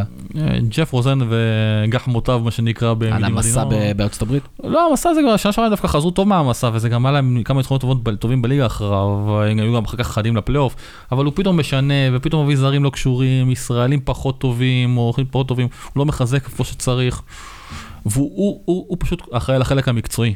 וזה הקטע פה, הוא לא, המאמן לא קובע, עופר רחימי לא הביא אף שחקן שהוא רצה. הכל מה שג'ף רוזן, מה שאני יודע. בעלים, general manager, מאמן, רק חסר שהוא יהיה על הקווים ויקבע את התרגילים וזה יהיה מושלם. אלי טביב של הכדורסל. לכאורה. לכאורה. לכאורה, לכאורה, אנחנו. ניזהר עם הדברים האלה. חשוב מאוד. הפועל תל אביב, מתי יהיה שקט עם הקבוצה הזו? פה אתה- מקצועית הם דווקא נראים לא רע. נכון. שקט עם הכרעת הקהל, אה, א', חייבים לציין שיש שם אנשים ממש טובים בקהל שאני מכיר. יש כמו בכל קבוצה, יש את הגרעין הטוב ויש את הגרעין הרע. להציג מה ש... כמו שאמרתי גם קודם בנוגע לקהילה, אני משתדל להסתכל בדברים הטובים. אז אנשים בארץ מסתכלים על הדברים הרע זה לא אומר שצריך להתעלם מהדברים הרעים. לא מתעלם, אבל אני אומר שיש גם, גם דברים טובים, כי אם יש דברים טובים, אף אחד לא ידבר על זה. כשיש את הדברים הרעים, אז כולם פתאום אומרים, אה, הם קוראים קריאות שואה, אה, הם ככה, ושוב, אני לא מצדיק, רגע חנן חבר טוב שלי, ואני מכיר אותו אישית כבר המון שנים, ולא מצדיק מה שעושים מולו, אבל יש גם אנשים טובים, ולא צריך להכליל, לא כולם שם רעים. אף אחד לא מכליל, רק לא, אומרים אתה יודע, שצריך לטפל במה שצריך לא, לטפל. אין ספק שהפועל תל אביב הוא מועדון חשוב לכדורסל מאוד הישראלי. חשוב. המסע שלו לחזרה לטופ הישראלי הוא מסע מדהים, ויום אחד אולי יכתבו עליו אה, סרט, אבל יכול להיות שבסרט הזה יעשו אה, השתק על חלק מקריאות הקהל. אני מאוד מקווה שלא, כי זה דברים שלא צריכים להיות השתק, אבל אני מקווה שיטפלו בהם כמו שצריך, ואת האנשים האלה שעושים את הקריאות האלה, כל מי שמגזים, שלא יראה מגרש כדורסל בחיים חייבים. לציין, זה לא רק הפועל תל אביב, נכון, בוא- לא אני נהיה חלק מהעליהום לא, הזה. לא, לא. מי ש-. סליחה שאני אה. מתפרץ, אני רק אומר מי שמתנהג בצורה שאין לה עליה עוררין למקומות רעים וקיצוניים והוזהר פעם, פעמיים, שלא יראה כדורסל יותר בחיים שלו. חד משמעית. עוד אחת מהפתעות, כן. דיברתם על זה גם אתמול בפודקאסט, שגורמים רעים בק- בקהל, גם כדורגל כדורסל, הרבה פעמים זה הגורמים היותר אקטיביים והרועשים והמעודדים ביציע, ואני חושב שראינו גם בתגובות שאחרי מה שהיה עכשיו עם הפועל תל אביב, שמפחדים להתעמת איתם בגלל שמפחדים שזה יעשה שקט ביציע. שימו לב גם שיש אוהדים באירופה שמרחיקים אותם לשנים. מצוין. פה רק לחודשים, או רק למחזור הקרוב. זה בדיחה, סליחה. וגם את זה לא עוקפים. כן, ב- בפעילות האכיפה הם באמת עשית בעייתיות. בגלל לפני שהיה כמה שבועות עם האמרות של הפועל, שדיברתם על תל אביב, שקילל את השופט והורחק, וגם את השחק, כאילו, הוא היה מטר וחצי, זה היה עוד שרדף אחרי סופו אז, וקילל את מכות, קצת הוא רדף אחרי סופו? אה, סופו רדף? אחריו, סליחה, זהו, סליחה, צודק, אתה צודק. סופו רדף אחריו, זה אותו אוהד. זה מה שאני הבנתי, זה אותו אוהד. כאילו, למה הבן אדם הזה עדיין נמצא בכדורסל? למה? עם כל הכבוד. יש לו אחוזי בעלות אולי בקבוצה, לא? אני לא יודע. אמרו שהוא מאוד מעורב שם חזק, אני לא מכיר את האיש אישית. כמעט נסיים את הסבב של הקבוצות במשפטים קצרים. גלבוע גליל עושה אחלה אחלה עונה. מה הסיכוי של הקבוצה הזאת לבוא ולהפתיע בסוף לתרום, לקחת את כל הקופה? א', הם קבוצה מאוד קשוחה, אף אחד לא רוצה לפגוש אותם בפלייאוף. הם הם באשדוד עם המפתיעות של העונה, חוץ אריאל מנס בית הלך. ציונה. נס ציונה ניצחו אותם פעמיים עד עכשיו. בסדר. יש קבוצות שמנצחות, אתה יודע, זה חלק מהקבוצות שלפעמים מנצחים. אבל אה, אריאל בית הלחמי עושה שם עבודה מדהימה עם תקציב מינורי, כמו אשדוד עם ברד גרינברג, שוב, אין קשר משפחתי, חשוב לציין, ומפתיעים וכיף כיף לראות אותם, פשוט הם נלחמים כל כדור, הם ניצחו את מכבי תל אביב לפני שבוע ומשהו פה במנורה, נלחמו, עשו קבוצה פשוט כיף לראות, פייטרים של אחד אחד שם. שוחמן הוא קפטן. דיברת מקודם פשוט על אה, שון דאוסון. מה אתה חושב על ההחלטה שלו, ההחלטה ללכת להרצליה כאנטי, כאנטי הבחירה ה-obvious, כביכול, אני בהתחלה החמאתי לו על ההחלטה הזאת, כי בכל זאת, כאילו, לך תוביל קבוצה, ומה זה אומר על המשך הקריירה גם שלו? אני חשבתי, אני חושב שהוא בעיקר הלך לשם בגלל שהוא רצה לתת שנה אחת טובה עם מספרים חזקים, לחזור לקדמת הבמה כי ה- המצב שלו היה בשפל, ואז פשוט לתת ל- עם buy-out זול וללכת לקבוצה גדולה, באירופה או משהו מעבר. עם, לא יודע אם NBA, אבל אולי באירופה, top, אה, top יורוליג או משהו. מספרים הוא נותן לא- הוא נותן לא רעים השנה, אבל לא מה שציפו ממנו, ועובדה שהקבוצה נראית גם לא מי, מי יודע כמה. מי, אה, מעניין אותי לדעת, מי אתה מסמן ככוכבי העתיד של נבחרת ישראל? מי, מי היה הדור הבא? מי יוביל את הנבחרת? יש פה גם את זוסמן, את תמיר בלאט כמובן שדיברנו עליו. קודם כל נבחרת העתודה האחרונה, יש שם כישרונות מאוד מצוינים, יש שם שחקנים מוכשרים. קופרברג ממכבי חיפה שעכשיו הוא בכרטיס כפול גם בעפולה בלאומית. יש שחקנים מוכשרים, הם פשוט צריכים זמן, סבלנות, ואני מקווה גם החלטות נכונות. כי החלטות נכונות, אני קורא לזה, ש... לקטע הפיננסי אני לא נכנס, כי כל אחד דואג לקריירה שלו, כי הקריירה נורא קצרה, פתאום יכול להיפצע ולגמור, אבל שחקן גם צריך לחשוב איפה הוא יכול להתקדם מקצועית. מה עם לצאת לאירופה? זה פחות נפוץ כמו בכדורגל. חשוב, אני, אני בעד, אני בעד, אני בעד מאוד. אבל זה, זה אחד הדברים שאני אומר, צריך לחשוב גם מעבר לשכר, שפתאום תבוא לך מכבי תל אביב או הפועל ירושלים עם שכר כפול מכל מה שיציעו לך, ובסוף תשב על הסל ויצא מבוזבז. קארי משור כזה? גם, וגם גנב זורי לשעבר, השחקן צריך לחשוב מקצועית, גם איפה הוא מתפתח מקצועית. ממה שאני יודע, ואני זוכר לכאורה, לפני שיבזורי עבר למכבי תל אביב, הוא קיבל הצעה לעבור להפועל תל אביב עם רביב לימונד, לפתוח קו אחורי מטורף לשלוש שנים, ויכלו להצליח מקצועית, קבוצה יכולה להגיע רחוק, וחבל. הוא קבר לעצמו את הקריירה, וסתם. אנחנו נחמיא קצת לליגה, אני יצא לי קצת לראות השנה את הליגה, יש המון משחקים טובים. זאת אומרת, אני ראיתי לדוגמה משחק הגביע בין מכבי ראשון לציון להפועל חולון, משחק אח... אולי הכי משוגע שאני ראיתי בשנים האחרונות. הייתי שם, תודה, התקפי לב. מכבי תל אביב חולון היה משחק מצוין, ירושלים, הפועל תל-. אביב, משחק מעולה. זה מה שאני אומר, אני, בניגוד לדעת הרבה אנשים שאני מדבר איתם, ואנשים שאני לא מעט אה, שומע, שאומרים שהכדורסל הישראלי בירידה, אני לא חושב, יש משחקים מצוינים, יש רמה גבוהה, ועדיין מגיעים זרים טובים. כמובן שזה בירידה לא מה שהיה פעם, ולצערנו בשנים הקרובות זה ירד, כי ה... הכסף הגדול נמצא לא אצלנו, תום צ'מברס לא יבוא עוד פעם. אה, וטוב שכך. מייק מיטשל, אבל שור זה היה, אבל כאלה. זה, מיטשל מצד אחד, טוב שכך, מצד שני, אתה יודע, זה עשה באז סביב הליגה, זה, טוב. אם אתה תצליח כן, להביא את לברון ג'יימס כן, עוד. חמש שנים אפילו לעונת פרישה פה, קובי בריינט פנוי עכשיו, לא? הוא אף פעם לא. פנוי, הוא תמיד לוקח לבד. הוא עכשיו אה, מתחיל לעשות תוכנית ב-ESPN. אז הוא לא יכול לבוא. כל השיחה הזאת בסוף מובילה אותנו ל end game, שהוא בעצם הפיינל פור והמשחק אה, גמר. אני, יש לי איזו חוויה אישית, אני הייתי, שפו- שחולון לקחו אליפות, אז הייתי במקרה, לא יודע אפילו למה, הייתי אז ב- בחולון, שזה מוזר, כי פעם אחת בחיים בערך הייתי בחולון, אבל אה, תבוא יותר. כן, אני זוכר את הצפירות שם בכיכר, וזה היה לי מוזר, כי זה... זה היה משחק, כאילו זה פשוט משחק וקשה לי, אמנם באמת יש יותר אלופות ומכבי תל אביב לוקחת פחות, שאם זאת המטרה אז היא יושגה, אבל לא יודע, זה לא, זה לא ספורטיבי, זה- קשה לי עם, ה, עם המקרה הזה, זה גם מחזיר אותי כל מיני משחקים ספורטיביים שגם לקחו לקבוצתי, מכבי חיפה בכדורגל, לאליפות פעם. אה, קיזוז- קיזוז. יש כל יש- מיני יש קיזוזים. הרבה צלקות כל מיני- שם כל באזור מיני- הזה. אני לא אוהב ש- ש- ש- שזה מאולץ וזה לא תה- לא ספורטיבי עד הסוף. אני אשאל אותך שאלה נורא פשוטה. התקציבים זה הגיוני? את- מכבי תל אביב אי שם גבוה, מתחתם במעט, אה, לא הרבה, ירושלים, וכל השאר בדשדשות, זה הגיוני? זה, זה חוקי? השאלה אם זה נכון, תמיד הדיון, האם זה נכון להוריד אותם לכיוון אה, למטה או לדחוף את כולם למעלה? השאלה היא, לא יודע, שמאוד קשה להגיע גם למעלה, זה לא פשוט, אני לא רק מאשים את מכבי תל אביב וירושלים שהן עשירות, אבל זה לא הוגן מבחינת הליגה, שיהיה פה מצב שקבוצות שהן הכי חזקות, ייקחו כל שנה ברוטציה קבוצה אחרת, ואז מה, איזה ליגה תהיה לנו פה? בסדרות, כי שמנו גם לקחת ככה סדרה, הטוב מחמש שחק- קבוצות, מש- ממשחקים, שהשחקן המשמעותי של מכבי תל אביב נפצע או של ירושלים, ויש להם אפשרות לתמרן ולהביא שחקן ברמה הכי גבוהה, בקטע התקציבי. ושחקן של חולון שהתקציב שלה פחות, או של מכבי חיפה. מי יכול להביא שחקן יותר טוב? אני לא מדבר על אירועי עבר שבאמת היו, יש, לא, לא, יש ויכוחים, גם ערוץ אחד, ערוץ, המדינה תמכה, בכל זה. בעידן הנוכחי הם לא גונבים מאף אחד, אבל הם עדיין. משיגים ספונסרים והם עובדים קשה. לבריאות, אבל עדיין, עדיין. למה? אז לנו, אמרתי, שחקן נפצע, איזה קבוצה תוכל להביא שחקן יותר טוב? שישפיע על הקבוצה, היום נפצע לחולון גלן רייס ג'וניור, שהוא שלושת רבעי קבוצה. בתקציב שיש לה, היא יכולה להביא שחקן ברמה הזאת, ונניח שמכבי תל אביב נפצע לה היום אה, קול, שהוא גם שחקן ברמה גבוהה, או ג'קסון. מי יכול להביא שחקן יותר טוב ברמה יותר גבוהה? ושישפיע על הקבוצה. אין, אין לי ויכוח, השאלה, השאלה, אני, ואני מבין מאיפה אתה בא, אני לא, אני סתם, אני לא סתם, אני מנסה לאתגר את, ה, את הדבר הזה, האם זה נכון בפעילויות שהן לא טבעיות להביא פה אליפות, אפשר באותה מידה גם לעשות רוטציה של אליפות ול- וליגה תהיה מאוד שוויונית. כל עוד יש פה פיינל פור ויש פה אלופות שונות, אין סיבה שלא. אני בעד פיינל פור עד הסוף. מה אתה אומר?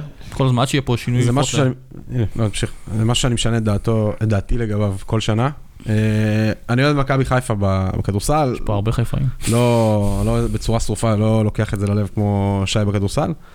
אישית אני מעדיף סדרות, אני כן לא אוהב את ה... זה מרגיש לי לא טבעי הצורה הזו, בגלל שבכל אירופה כן עושים סדרות. למרות שבאירופה המצב שונה ויש תמיד יותר מקבוצה אחת שיכולה להתחרות. נכון. אמ, אישית, הבעיה, שלי בכדורסל זה הכמות זרים. למרות שבשאר אירופה... ועוד דבר אחד שאני אקלע אותך, השריונים. כל קבוצה שמכבי תל אביב משוריינת, ירושלים זה- זה משוריינת. הבושה הגדולה. זה נקודה, אחרת. כן, קבוצה שאלופה. שוב, אני לא מאשים את מכבי תל אביב, אני יודע שהיורוליג רוצה אותה וזה בסדר, אבל קבוצה שאלופה ולא יכולה ללכת למפעל הבכיר שלה, שקיים באירופה, ולא יכולה ללכת לזה, שערוריה מבחינתי. זו בעיה, האמת זו בעיה שגם, אנחנו מדברים על כסף, הכדורסל האירופי קשה לו להחזיק... אה, בסדר, אני מבין אותה, רוצה את מכבי מבחינת הקהל, אני יודע, בגלל זה היא משוריינת, וזה בסדר, אבל שוב, אני לא מאשים את מכבי תל בקטע הזה, אבל זה לא הגיוני שמבחינת הקבוצות שהן זוכות באליפות, והאליפות הזאת שווה כקליפת השום, לא בטוח שאנחנו נפתור את זה פה היום. כנראה. אה, בוא נז- בוא נריץ משחק קצר, נגיד אסוציאציות של שמות, אני אגיד לכם שם, ובמילה אחת תגידו מה הדבר הראשון שקופץ לכם לראש, בסדר? אה, אודי, תרגיש גם כן חופשי כמובן. עופר פליישר, נגר, עונשין.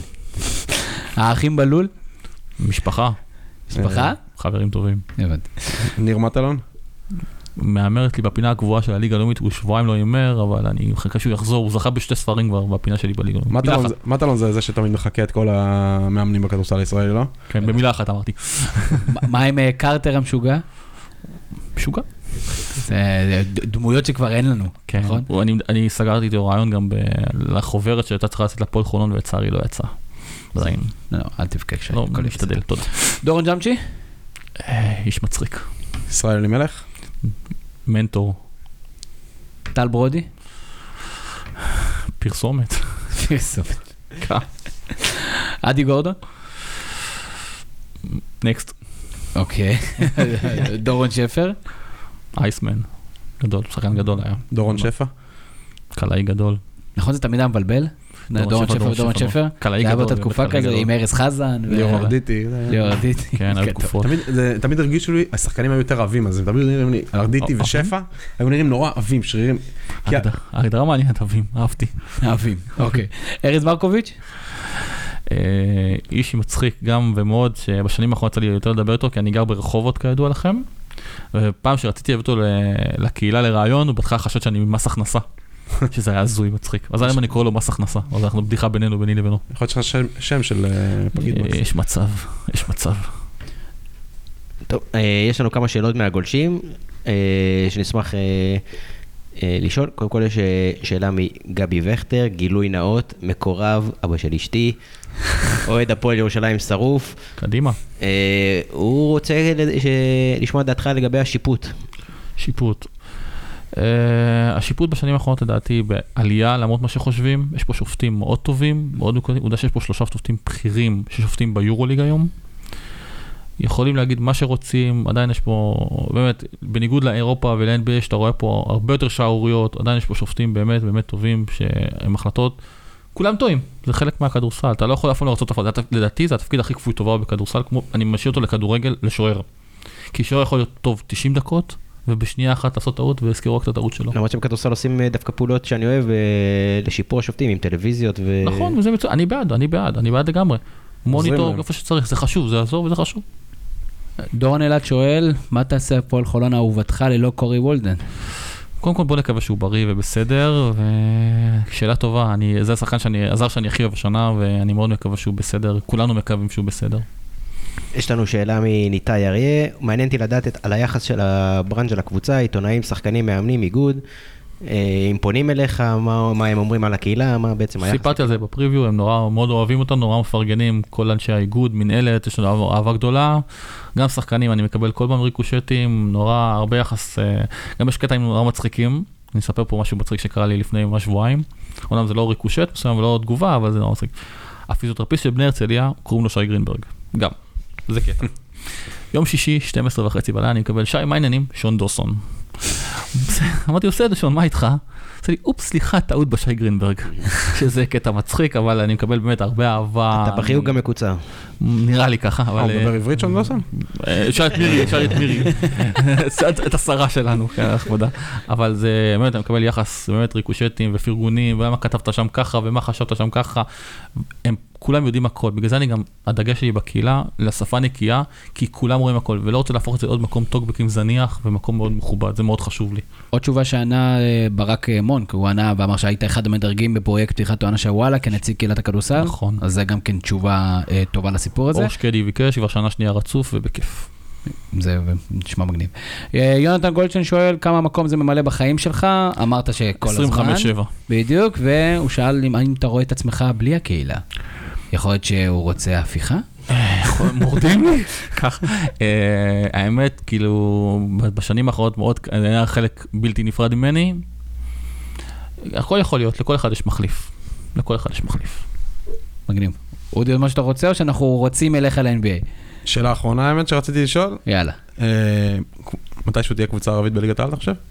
אני מאוד מקווה, מאוד מקווה. יש מישהי קרובה לדעתך? ערבית, זה זה בעיה, זה לא כמו בכדורגל, אבל יש שחקנים. שזה גם מתחיל להיות משהו, יש את אה, הפועל מכבי ג'אט, הפועל ג'אט, יש כן. קבוצות שהן בליגה הארצית, אני מאוד מקווה שזה מאוד חשוב, שיהיה מכל המגזרים וכל זה דבר. מאוד צבעוני. מאוד צבעוני. מאוד מעניין, מאוד מרתק. הלוואי, הלוואי, הלוואי, הלוואי. טוב, אתה יודע מה עוד הלוואי? הלוואי שאני אצליח יום אחד לקום למשחק NBA, והוא באמת יתחיל בשעה שה... אתה יודע, שרשומה. לא, אתה יודע מה תעשה? אתה תקום במחצית, תראה בלי פרסומות, לפעמים משחק המשחק. כבר גמור בחצי. זה בעיה-. זה של ה-NBA בדרך כלל. אז בואו בוא נדבר קצת אה, על ה-NBA, שרץ כבר, כבר עברנו אמצע העונה, נכון. ועוד האולסטאר כבר אה, מעבר לדלת, אז בואו נדבר, נתחיל קצת מהאולסטאר. אוקיי. מה, מה עשו השנה באולסטאר? כי אני חייב להגיד, האולסטאר בשנים האחרונות הפך להיות פשוט איזה משחק שלא מעניין אף אחד, אין הגנות, הכל זה כזה, מי יודע לקלוע שלשות יותר רחוק, או מי יודע להטביע כשאף אחד לא שומר עליו. מה הולך להיות עכשיו? אוקיי, אין הגנות, אף פעם לא יהיו הגנות באולסטאר, אלא אם כן המשחק צמוד ברבע האחרון, ואז השחקנים נתנו. מה שקרה בשנים האחרונות, הטרנד הקבוע של המערב, הרבה יותר חזק מהמזרח, בא לידי ביטול באולסטאר בצורה נורא נורא נורא חזקה. אז החליטו דבר כזה, לעשות כמו בפוטבול. הבחירות של האוהדים רגילות, בוחרים למזרח ולמערב. אה, גארדים, פורורדים, סנטר, אבל מי שזוכה להכי הרבה קולות בכל אחת מהחטיבות, שזה לברון ג'יימס וסטף קרי? בדיוק. הם בעצם עושים אה, בחירות לשחקני ספסל. יש ארבעה פותחים מכל... אה, ארבעה, פות- אה, ארבעה פותחים ועוד שמונה שחקני ספסל שנבחרו על ידי המאמנים. ואז לברון וקרי פשוט עושים, אה, כמו שהיינו עושים כוחות פעם, בוחרים שחקנים ומרכיבים לעצמם קבוצה. במקום נסתר שאף אחד לא רואה ושומע. הם עושים זוג פרד, איך זה עובד? דרך, דרך אגב, כן, זו שאלה טובה. דרך אגב, אה, לברון ג'יימס זה נגיד די ברור, סטף קרי זה מפתיע? לא, סטף קרי היום שחקן, הגופייה שלו בדרך כלל או הראשונה או השנייה הכי נמכרת בליגה. הוא בחור מאוד, אה, נקרא לזה All American כזה, מאוד, מאוד קל לשווק אותו, מאוד לא שערורייתי, והוא פשוט מצוין. הם עושים את הבחירות מפול של שחקנים או ממי שהם רוצים? לא, כן, מי כן, שנבחר, להם. אח- אחרי שהמאמנים בחרו אה, ש- שמונה שחקנים, כל, אה, נשמע רע כל הסיפור הזה, סליחה. אני גם לא מת על זה, צריך לראות איך זה ייראה, אולי המשחק יהיה קצת יותר, אם לברון יכול לבחור את דורנט ראשון, זה לא משנה האמת מה אתה מרכיב סביבם, זה אוטומטית נותן לך קבוצה שיכולה להתמודד עם אה, קבוצה מערבית. כן, אבל זה גם אחר זה שואו, אז אתה יודע, זה כבר לא- לא רלוונטי להרבה יותר מדי. היו משחקי אולסטאר, משחק של מג'יק שהוא חזר, יש את המשחק של אייברסון בפילדלפיה, שהיה מאז משחק, שמג'יק חזר, משחק ההוא לא קמתי יותר לאולסטרים, אני מודה, הוא מתוודה. אולסטרים, אייברסון בפילדלפיה היה משחק אה, גם לא שכספי היה בתחרות ה... גם לא, ברוקי גם נגד לא, השחקן גם שנה לא. השנייה. גם לא. היה גם איזה תחרות הכדרור, לא? משהו כזה. כן, כן, הם- עושים כל מיני דברים מוזרים כאלה עכשיו, כזה, התחרות, הסקילס, סקילס, נכון? סקילס, כן, סקילס כבר כמה שנים יש את זה. כן, לא לא יודע. אה, סטיב נש, אני חושב, אם אני לא טועה, די מנצח בזה בקלות. כן, יש בזה משהו. אז, אה, אז דיברנו קצת על האולסטאר, טוב בוא נראה איך זה יהיה, אנחנו רב הנסתר על הגלוי שם עדיין. בוא נדבר קצת על הליגה, והליגה מרגישה יותר פתוחה ממה שחשבנו שהיא תהיה. אמ, מצד אחד המערב מרגיש טיפה יותר פתוח, בגלל שיוסטון אה, באמת חזקים השנה, והפחד שהשילוב בין ג'יימס הרדן לקריס פול לא יעבוד, אמ, הופרך, והם עובדים מצוין ביחד. אה, מצד שני, עדיין גולדן סטייט, שמדי פעם נותנים לקרי לנוח, מדי פעם לדורנט לנוח, לדעתי עדיין נראית אה, רמה קצת מעל השאר. מצד שני, פשוט במזרח טיפה יותר מעניין, הרבה יותר מעניין. הרבה יותר מעניין. קליבלנד אה, עם הצהרות שלה, ובוסטון בלי גורדון הייוורד, אה, מובילים די בבטחה, טורונטו נראה מצוין. אה, יכול להיות שאלופה חדשה במזרח. מה הצרות שלהם? של קליבלנד? זקנים, אה, עושה רושם שהמאמן איבד שם שליטה, לחלוטין. אה, היה איזה מאמן ישראלי שהלך על הרבה פחות מזה. נכון, אבל הוא לא היה, הוא לא היה אמריקאי משלהם, הוא היה אמריקאי אירופאי. אז איזה קטע, הוא פה, פה בישראל הוא אמריקאי, פה באר- בארצות הברית הוא לא אמריקאי, כשהוא ברוסיה, לפחות הוא תושב משפחה שנשמע כאילו מתגלגל. בטורקיה. לא החליפו את ברוסיה הוא? נשמע רוסי, לא? ועדיין מכל הסיפור הזה הוא יצא מיליונר. ומאמן גם גדול הוא תמיד הוא היה. התושב חסר. הטורקים לא החליפו לו את השם, הטורקים הרי הרבה פעמים נותנים שם טורקי גם לשחקנים. הם עדיין לא יודעים איך כן, קוראים לו, אתה רוצה שישנו לו את השם? עדיין לא אזרחו אותו כנראה. אה, אז בוא נדבר קצת על בוסטון סלטיקס, שהמובילה, גם כן, אתה יודע, בלי אחד הכוכבים הכי גדולים שלהם, איך ההשתלבות של קרי, של קיירי נמצאת אה, שם? קיירי מצוין, אני חושב שהוא נתן להם משהו שלא היה שם שעברה, כאילו, תומאס היה, אבל קיירי אירווינג שחקן יותר טוב מאייזאה תומאס. הוא גם שומר יותר טוב ממנו, ובוסטון קבוצת הגנה הכי טובה בליגה. אמ, ואני חושב שבגלל טריידים של העבר על בחירות דראפט, הם קיבלו רוקי שלא, שקבוצה במאזן שלהם לא אמורה לקבל ג'ייסון טייטום, שזה נותן להם אה, מעין, נקרא לזה חיפוי על זה שהם איבדו את הייוורד, אבל הם קיבלו רוקי שבדרך כלל מגיע לאחת הקבוצות הגרועות בליגה. עכשיו, אה, מי מי בינתיים הקבוצות המפתיעות? קשה להגיד מפתיעות, זה יותר קבוצות שמחכים כבר כמה שנים שהם יעשו משהו, שזה מנסוטה ופילדלפיה. פילדלפיה שתמיד צחקו, התהליך, התהליך, התהליך, השנה ג'ואל אמביט בריא, דריו שאריץ' בריא, בן סימונס בריא, הם נראים טוב, הם לא מדהימים, קצת בעיות בהגנה, עסקו באליפות? הגיעו רחוק? בגמר? חצי גמר מזרח, ריאלי לדעתי. ריאלי? הם יכולים לעבור סיבוב בפלייאוף. לא, אבל, אה, חצי גמר מזרח. חצי גמר כאילו, מזרח. לא, גמר זהו? מז- גמר מזרח, אני חושב שגם טורונטו, טורונטו יותר טוב מפילדלפיה, קבוצה שרצה הרבה זמן, עם שני כוכבים. קליבלנד, אם הייתי שם קליבלנד ופילדלפיה בפלייאוף, קליבלנד ינצחו אותם בלי בעיה. לא יודע אם בלי בעיה, אבל ינצחו אותם. אני חושב שגם אולי אינדיאנה יכולים גם... אה, אני חוזר שנייה למערב, לאן הלייקרס יגיעו אהובתי? לייקרס לא יעלו לפלייאוף. תודה לך על הכנות, אה, אהבתי. אהבתי. אבל בוא נדבר שנייה על הרוקים של, אה, של, ה- של הלייקרס. של הלייקרס, אה, קאי קוזמה בא כזה כמעט משום מקום, והנה אתמול הוא ניצח את בוסטון. אה, לונזו בול הוא יותר טוב ממה ש... הוא יותר טוב ממה שרוצים שהוא יהיה, בגלל אבא שלו. הוא שחקן עם המון, שכרגע נראה עם מגבלה אחת מאוד גדולה, שזו הזריקה שלו. כמו של השחקן, הבחירה מספר אחת בדראפט, מרקל פולס, שלא משחק בכלל, ולא יודעים אם זה בגלל פציעה שיש לו בעיות בראש, נקרא לזה פסיכולוגיות, אה, שאתה מפחד לזרוק. אבל לונזו בול יהיה שחקן טוב, הוא שחקן שומר נורא טוב, הוא יודע לעשות פחות או יותר הכל. אבל הבאז כרגע לא עושה לו טוב. אני חושב שבתחילת העונה עשה לו פחות טוב, אני חושב שהוא קצת אה, התאקלם טיפה. הציפיות בינינו קצת באמת היו כבדות עליו קצת הציפיות. זה קשה, עם ב- באמריקאים גם לא יודעים לאכול אה, יעקב בוזגלו כזה. אצלנו זה מאוד טבעי, לגמרי. אצלנו זה מאוד... גם אצלנו אה, זה לא כזה טבעי. תשמע, הבן הכל אדם- תלוי כמה יעקב מתערב. כמה שמבקרים אותו, הבן אדם עושה, הוא משיג מיליוני צפיות. בפייסבוק, עם. השני ילדים שלו בקבוצה נידחת בליטא, זה... זה פסיכי. תגיד לי, מה מה קורה עם סן אנטוניו ספרס? אה, חזר שם, יש שם איזה סיפורים מאחורי הקלעים. תשמע, מה שאנחנו לא יודעים, יש את השמועה שקוואי, הצוות שלו לא מרוצה מסן אנטוניו, הם לוחצים עליו לחזור מהפציעה. אני אגיד ככה, קודם כל, כמו שנכנסתי את קאיו בתחילת השנה, שאמרתי שהוא יהיה ההחתמה של השנה, גם אמרתי שקוואי יזכה ב-MVP שהגיע לו שנה לא, לא. שעברה. איך הכנסנו את קאיו קאיו. לספיישל הכדורסל של פודקאסט הזווית? מתחיל בקוף עם קוואי, זה ישר קפץ לי. אנחנו לפי א' ב', לא? כן. זהו, אני זוכר שאמרנו שקוואי יזכה ב-MVP השנה, ששנה שעברה הגיע לו והוא לא זכה בו, ומאז הוא בעיקר פצוע.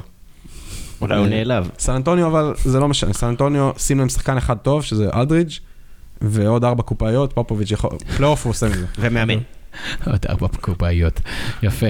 אה, אח- אחת התופעות המעניינות ב-NBA זה תופעת הטנקינג. טנקינג, השנה, האמת הוא קצת פחות אה, בולט לעומת שנים קודמות, חוץ מאטלנטה, שאטלנטה, יש שם שחקן אחד טוב, דניס שרודר, והוא לא משחק. הם מוציאים אותו בסוף. הוא משחק, יעשה את המספרים שלו, ואז מוציאים אותו לקראת הסוף של המשחק אה, שבטעות לא ינצח. בדיוק. ששיקגו לאחרונה גם מתחילים טיפה לעשות את זה, יש לי הרגשה. סקרמנטו בסוג של טנקינג, ושאר קבוצות לא טובות. לייקרס, אני לא חושב שהם ניסו לעשות טנקינג. סקרמנטו בט- בטנקינג? מי יש שם שישחק כדורסל בכלל? אין, אין הרבה, זה למה הם בטנקינג. סקרמנטו... הלייקרס, הלייקרס עוד מעט לדעתי גם ייכנסו לטנק. הם אה, לא, אני לא חושב שהם תכננו את התחילת שנה אה, להפסיד בכוונה, אבל, אה, אבל זה בדרך לשם. מה הסיבה? מה הסיבה? אני חושב שיש להם המון צעירים שדי דורכים אחד על השני. ג'ורדן קלארקסון, לונזו בול, השנה הם שחררו את ראסל, לא, בכללי למה זה קורה הסיבה, הדברים האלה. הטנקינג. ה-NBA, פחות או יותר הגישה היא, יש לך שתי גישות. אחת הגישות זה להיות הכי טוב שאתה יכול, אוקיי. אה, עם מה שיש לך, או לנסות כל הזמן לשאוף, או הגישה השנייה שאומרת או אליפות או כלום. והדרך הכי טובה, אם אה, אתה במצב לא טוב, להגיע לאליפות זה אה. להמר על הדראפט. בדיוק, להשיג בחירת אה, לוטרי גבוהה ככל האפשר, וסיכויים הכי גבוהים בלוטרי. אגב, אני מניח שההנהלה שם לא לא מתערבת בזה, כי זה משרת את האינטרסים שלהם, מתחלפים הקבוצות כל הזמן, אה, הקהלים, זה... יש, המון דיבורים, יש דיבורים לשנות את הדראפט כדי שקבוצות יעשו את זה, לעשות מין שיטה של אה, כל שנה יש סדר שונה של קבוצות, כאילו שנה אחת לייקרס בוחרים ראשונה, שנה אחר כך הקליפרס ראשונים, כמו מין אה, סדר נחש כזה, עשו הגרלה, וזהו. אבל יש המון דיבור, אדם סילבר הרבה יותר פתוח לשינויים מאשר דיוויד סטרן בשנים האחרונות שלו, חושבים על לבטל את הפלייאוף של מזרח מערב. השנה זה לא יקרה, וגם שנה פיינל הבאה פור? לא. פיינל פור יש להם מכללות, לאמריקאים יש פיינל פור משלהם. הולכים לעשות חוק- רוסי? תראה, עם כמות האירופאים שיש, אולי בסוף ינסו להגיע יביאו הרבה רוסים פשוט. יש שם לא מעט. תגיד, אה, אה, מאיזה שחקנים אנחנו הולכים להיפרד בשנה הקרובה? דירק נוביצקי? להישאר? נוביצקי, וינס קרטר. מה נו? וינס קארטר אני די בטוח שהוא יפרוש בשנה הזו. אה, דרק נוביצקי אני לא בטוח, הוא מן הסתם הוא לא מה שהוא היה, אבל הוא עדיין שחקן טוב. ו... ג'ינובולי. ג'ינובלי, אני כבר לא, לא יכול להמר עליו, כי ג'ינובלי, אני לפני, אחרי, אחרי ההפסד למ- למיאמי ב-2013 הייתי בטוח שהוא פורש, ואחרי שהוא redeemed himself ב-2014 זה היה נראה כאילו פורש. פשוט ממשיך, ובינתיים, אתה יודע, נקודת ה- הנקודה הקרחת שם ממשיכה לגדול, והוא ממשיך... אה, הוא עדיין נותן איילייטים. האמת העונה הזו, אני חושב שזו העונה, הוא לפחות, אה, יש לו משחקים הרבה יותר טובים מאשר בשנתיים, שלוש הקודמות. סוף העולם וג'וקים ומנו ישרדו. טוני פארקר נראה הרבה יותר קרוב לפרישה מאשר אה, ג'ינובלי. בוא נדבר קצת על עומרי כספי שפתח את העונה בצורה טובה מאוד, וקצת פציעות, טיפה יצא מה- מהרוטציה שם, עושה רושם. כספי, זה תמיד הייתה הולכת להיות עונה של הזדמנויות. הוא היה בנוי להיות שחקן של 10-15 דקות לערב, הרבה garbage time, במיוחד שהווריורס משיגים הרבה garbage time של שחקנים כמוהו.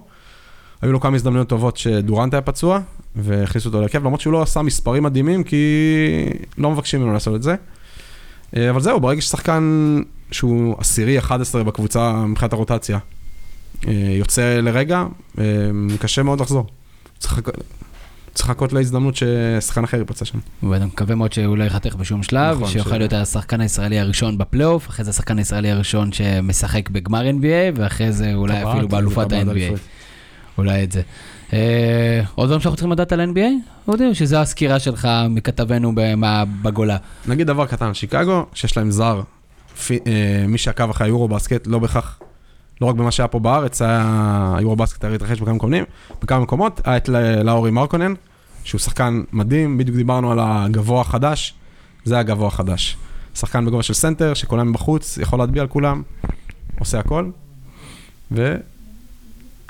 ושיקגו לא יגיעו לפלייאוף העונה, אבל אה, אחרי שתי עונות די מדכאות, נראה לי שבדרך הנכונה. מדהים. ברק, מה אתה רוצה לדעת על NBA ו- ולא היה לך את מי לשאול? מי תהיה אלופה? גולדן סטייט. כן, אוקיי. כל פעם שואלים אותו, כל פעם שואלים אותו, כל איזה אני שלושה שבועות הוא. פה, אנחנו שואלים אותו אליפות והוא אומר גולדן סטייט. אנחנו מתחילים לקפל, אז אה, שי, איך היה לך? מדהים, כיף גדול. נהניתי. זהו, אז גם אנחנו, אני אנחנו נמשיך מקווה מאוד כמובן לעקוב. שנהנתם. מה? אה, גם אם לא, אנחנו נהנינו, אז מה זה משנה. אמרתי, אני מקווה שאתם עוד נהנתם גם. בדיוק. כן. אז, אה, תודה רבה לך, תמשיכו בפעילות הברוכה שלכם, והקהילה הזאת שתמשיך לגדול, שתמשיך להיות בית לכל כך הרבה אנשים, תמשיכו עם החיוביות הזאת שהיא הכרחית. משתדל מאוד. אה, אודי ריבן, אה, אתה, אנחנו יודעים שאתה פה בגלל שאתה לא רוצה לשמור על הילד, אבל אה, אתה מוזמן תמיד, כשאומרים לך שאתה יודע, שצריך לשמור על הילד, תגיד שאתה מגיע לפה, אתה לא יכול, אתה חייב, יש לך פודקאסט. אה, ברק קורן, תודה רבה, איש שאחראי על כל ההפקה הגדולה הזאת. אה, אני מזכיר לכם, אתם יכולים לשמוע את הפודקאסט גם כן באפליקציית, אה, גם בסאונד קלאוד, גם באפליקציית אפל, גם כן באפליקציית אנדרואיד. אה, תעלה גם בקהילה? וגם תעלה כמובן בקהילת הכדורסל. מה עוד? זהו. אז אני הייתי תמיר זוארץ, שיהיה לכם המשך ערב נהדר. יש לי פודקאסט, מה זה פודקאסט? זה כמו חדשות. יש לי פודקאסט, מה זה פודקאסט? זה כמו חדשות.